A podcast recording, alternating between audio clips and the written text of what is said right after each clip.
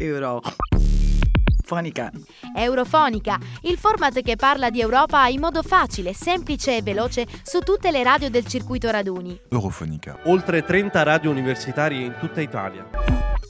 È nata una nuova internazionale progressista. Sembra quasi un'utopia, ma quella di Yanis Varoufakis è ormai un obiettivo reale e concreto. L'ex ministro greco ha deciso di creare un'alleanza globale per combattere le tecnocrazie mondiali e la rete populista dell'americano Steve Bannon. L'iniziativa, alla quale si sono uniti anche Jeremy Corbyn e Bernie Sanders, parte proprio dall'America. Tutto è cominciato con un editoriale di Sanders sul The Guardian. Il politico statunitense denunciava il problema globale le cui gravi conseguenze minacciano il futuro economico, sociale e ambientale dell'intero pianeta e la nascita di regimi o governi ostili alle norme democratiche, nemici della libertà di stampa, intolleranti verso le minoranze etniche e religiose e convinti che siano i loro personali interessi finanziari a dover beneficiare delle scelte governative. La risposta dell'ex ministro greco non si è fatta attendere. La sua proposta è stata chiara, creare un comitato globale con il compito di progettare un piano comune per un New Deal internazionale, un nuovo e progressista Bretton Woods. Tradotto, una serie di regole riguardanti relazioni commerciali commerciali e finanziarie tra i principali paesi industrializzati del mondo occidentale. L'incontro si è svolto grazie a Diem 25, Movimento per la Democrazia in Europa 2025, un movimento pan-europeo e transnazionale democratico con l'obiettivo di salvare l'Unione Europea dal dilagare della misantropia, della xenofobia e del nazionalismo anti-europeo. L'alleanza globale comprende 250 leader politici dei movimenti progressisti europei e statunitensi. Secondo Varoufakis è il momento giusto per i democratici di tutto il mondo per formare un progressismo progressismo internazionale per l'interesse di ogni continente e paese. L'ex ministro delle finanze greco ha recentemente accettato di candidarsi alle elezioni europee del prossimo anno in Germania, in rappresentanza proprio del DM25.